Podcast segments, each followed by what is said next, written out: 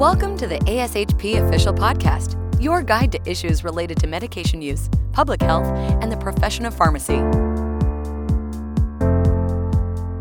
Thank you for joining us for an episode of ASHP's Practice Journeys Career Pearls for Students. In this podcast series, you will hear from pharmacists who work in various pharmacy practice settings to learn more about what a day in the life is like. You'll dive into careers you may have an interest in but never took the time to learn about, or you may even find out about a practice area you never knew existed. My name is Austin Werab, a third year student pharmacist at the University of Southern California School of Pharmacy and the vice chair of the ASHP Pharmacy Student Forum. Today, I'll be chatting with Dr. Katria Kober. Thank you for joining us today. Katria, can you tell me a little bit about yourself and your current position? Yeah, so I am a neonatal uh, clinical pharmacist at Akron Children's Hospital, and I am a professor of pharmacy practice at Northeast Ohio Medical University College of Pharmacy in Rootstown, Ohio. And my current practice so we have nine NICUs within the Akron Children's Enterprise. And I work with two other clinical pharmacists to manage those NICUs within the system. I'm at the level four NICU, so a 75 bed level four, so that would be the highest NICU within the system. Wow. Yeah, nine NICUs. That is amazing. Um, a lot of co- collaboration going on. Thank you so much. So, uh, going into that a little further, can you tell me what it's like uh, for the training requirements? What, what it would be like to be a pediatric pharmacist in that position? So, yeah, so after the completion of your doctor of pharmacy, so you go through pharmacy school, you would do a PGY1 residency. Um, when I was uh, graduating, there weren't really PGY1 pharmacy residencies at children's hospitals. So it was very common for us to do a PGY1 at an adult institution with some PEDS opportunities of some sort. The option now does exist. You can either do that at an adult institution with PEDS as an option for a rotation or two, or you can now do a PGY1 at a children's hospital. Most clinical pharmacists, though, uh, particularly those in the critical care environment, such as myself, would then go and also do a PGY2 in pediatrics. And that's definitely what we did after we did our um, traditional adult PGY1. We would all go do a PGY2 in a pediatric hospital. So now you do have trainees that will do two years in a children's hospital. So they're PGY1 and they're PGY2. Some PGY2 would twos uh, have the option to specialize in some forms, and I know some of that is still getting ironed out with ASHP, but hopefully it will be soon. So you can specialize to some extent and take more rotations in a given area, depending on what you're interested in. After you finish your PGY2 in pediatrics, you then go on to find a clinical position within pediatric pharmacy. Most of those clinical positions would like you to become board certified as a pediatric pharmacist. So that'd be a board certified pediatric pharmacy specialist or BCPPS within the first year that you're a clinical pharmacist. Um, after a PGY2, a PGY2, pardon me, you would actually um, be able to take that exam right after your residency. If you only do a PGY1 at a children's hospital, you have to practice for three years in total in pediatrics before you can sit for that board exam. Oh, great. Thank you. Yeah, as someone that's very interested in pediatric pharmacy myself, um, that's definitely something that I will note and follow along. So, looking a little further into the background of your current practice, could you give us a little bit of background about your practice site and professional responsibilities as a pediatric pharmacist? Sure. So, um, being a NICU pharmacist, I round on neonatal patients um, every day. So, in my current practice, I have the 75 bed level four NICU at Akron Children's. And we have three teams. So you don't have 75 patients all on one team. There are three services. So three attendings round in that unit each and every day. One service has all the acute patients. So just born, extremely ill, those type of patients. That's the service I physically round with every day. So the sicker kids that have more problems, have more going on with them, those are the ones that I physically go and see each patient at the bedside. The other two teams would be a mixture at my institution. So the first service has feeders and growers. So the kids on the sick service get better and just need to grow so that they can go home. And that's also where we put our gastrointestinal problem patients. So those are patients who most likely have GI related issues and may require even home parenteral nutrition.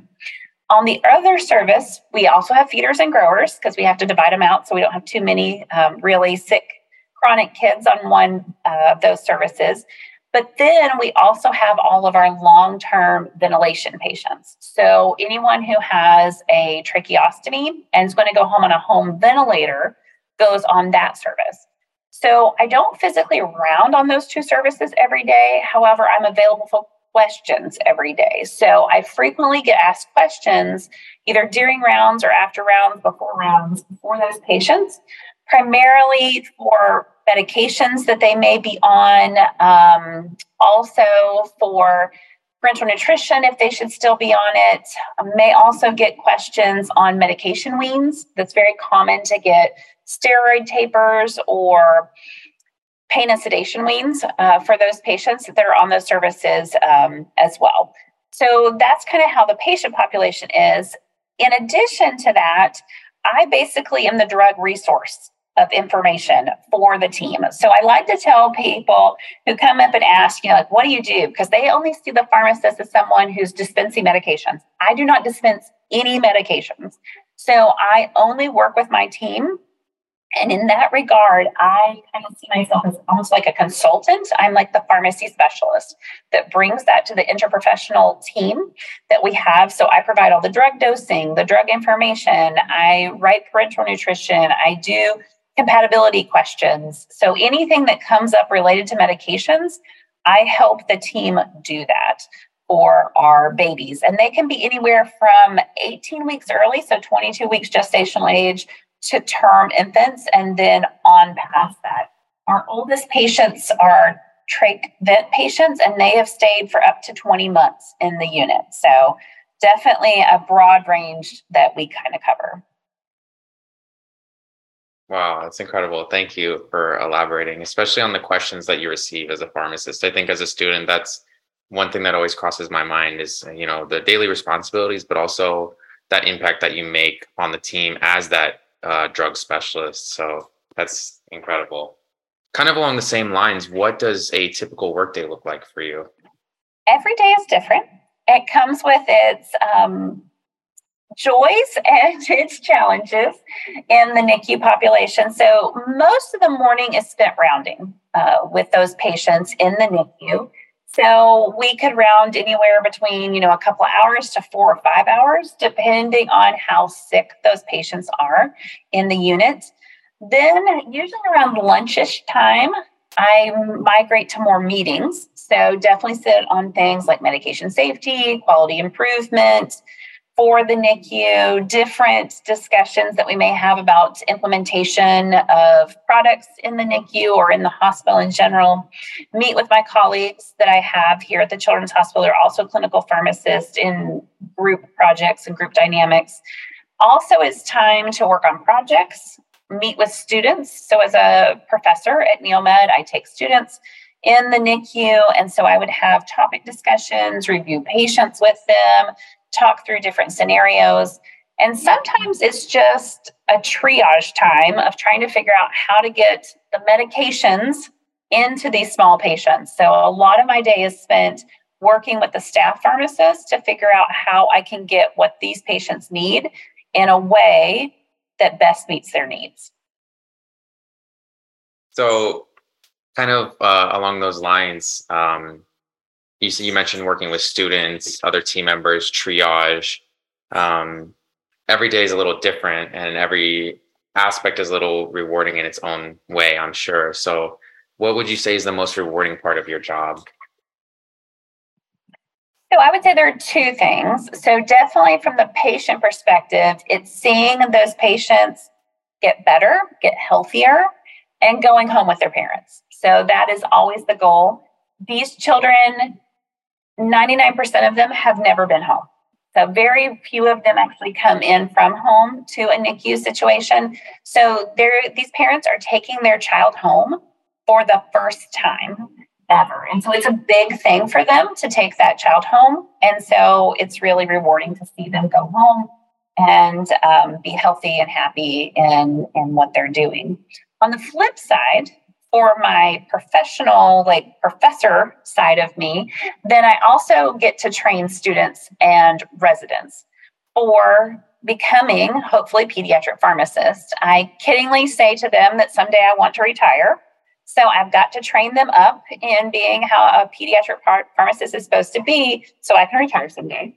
Not tomorrow, but you know, someday. So really getting to see pharmacy students and pharmacy residents grow and become the practitioners and hopefully maybe even a peds practitioner that they're supposed to be is extremely rewarding. They're kind of like my children. Absolutely. Um, and that's why we uh, greatly value your time on this podcast today because you're spreading your reach farther, you know, uh, to more students out there. So, yeah, it's it's very very valued. So, uh, on a kind of a flip aspect to that, what would you say are some unique challenges that are presented in your uh, various roles?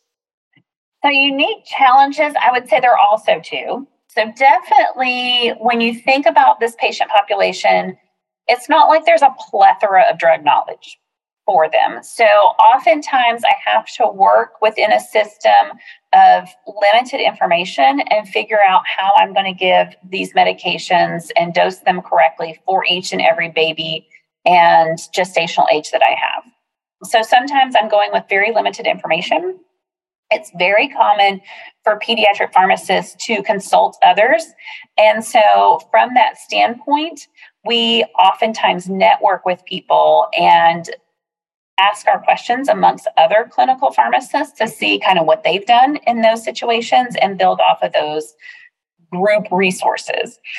Also, medications are not made primarily for neonatal patients. So, I very frequently have to modify and adjust with dilutions or cutting tablets or making suspensions or different things in order to get it in a dosage form that I can actually give the patient or that will actually infuse on the syringe pumps, the IV pumps that we have because the doses are so small. Um, so I may have to do a dilution or put it in a smaller syringe or do something different. So I really tell people that are kind of going into a pediatric pharmacy career, you're going to have to think outside the box because you're going to have to think about like how can i do this and it's not clear cut all the time both from the aspect of the information as well as the products. Yeah and i think that's such um like you said a, definitely a challenge presented in the job but something like looking at the pediatric field for me is so interesting. It's not clear cut it's not by the book it's something that you have that clinical knowledge for and then you find the solution for it. So um, that's never a boring day. Exactly, exactly. That's fascinating to me. So thank you for elaborating on that.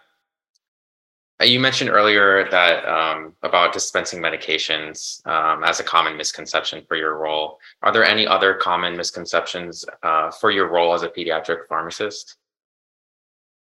I think many people think that a pediatric pharmacist, and even more so a neonatal pharmacist, that it's a scary job. So they're extremely scared of it. And so I love to have students come on rotation and get gain the knowledge they need so they feel comfortable to ask and answer some basic questions. You know, I tell them you're even even if you're in retail, you are going to get a lot of questions about children and over the counter medications. So you need to understand when does something look scary and when something's not so scary? When is it okay that a pediatrician has told you to use this product that maybe you don't have as much OTC information about, but since the pediatrician is using it under him or her, then you would be able to you know use that for that patient so really taking out the scary factor is what i think a lot of people find a challenge um, and I know this is even true for my own husband, who's an adult physician. He's like, I don't know how you do peds any day because it's just so scary. And honestly, it's very rewarding, and patients fall into certain categories traditionally. So um, trust me, old people make me scared. Yeah, and I think that's such an important point uh, to bring up. Um, a lot of even student pharmacists, when they're when I'm asking about their interests, um, they'll ask me about mine because I'm working at a children's hospital, and they'll say, "Well, you know, why do you want to do that? That's so scary. You know, those tiny doses and little babies and stuff like that." So um, I think that's a huge, huge misconception, but um, uh, the impact is great. So, all right, I think we have time for just one more question. What advice do you have for a pharmacy student who might be interested in a job like yours? So I definitely think, you know, you all have so many more opportunities to do pediatrics than I did when I was a student. You know, we didn't have all the hospital internships. There's more uh, community based internships that we did. You have opportunities to go work in a children's hospital. You I would definitely recommend shadowing a pediatric pharmacist at all possible to see kind of what they do. Um, and, and just getting involved in different organizations. Lots of organizations, no matter if it is 100% PEDS based or it has a mixed component to it, there's usually a PEDS aspect that you can bring to something. Say, for example, poison prevention, asthma education. These are things that are very commonly done in pediatrics. And so just getting involved even in a pediatric aspect of any pharmacy organization will really help you see if you like to work with children and if that is the right place for you. Yeah, thank you for elaborating. I think a lot of, um, at least from what I've heard from students, is that they're interested in pediatrics, but there's they don't know what to do. You know, they they think that it's the only opportunity is working at a children's hospital. So um, those experiences that you mentioned are, are very great. So unfortunately, that's all the time we have for today. Um, I want to thank you, Dr. Katria Kober, for joining us and sharing your story. Um, join us here at ASHP Official in the Practice Journeys Career Pearls for Student Pharmacists podcast series as we continue to explore different careers and practice settings. I'm Austin Werab. Thank you so much for joining us today. Thank you for listening to ASHP Official, the voice of pharmacists advancing healthcare. Be sure to visit ashp.org forward slash podcast to discover more great episodes, access show notes, and download the episode transcript. If you loved the episode and want to hear more, be sure to subscribe, rate, or leave a review. Join us next time on ASHP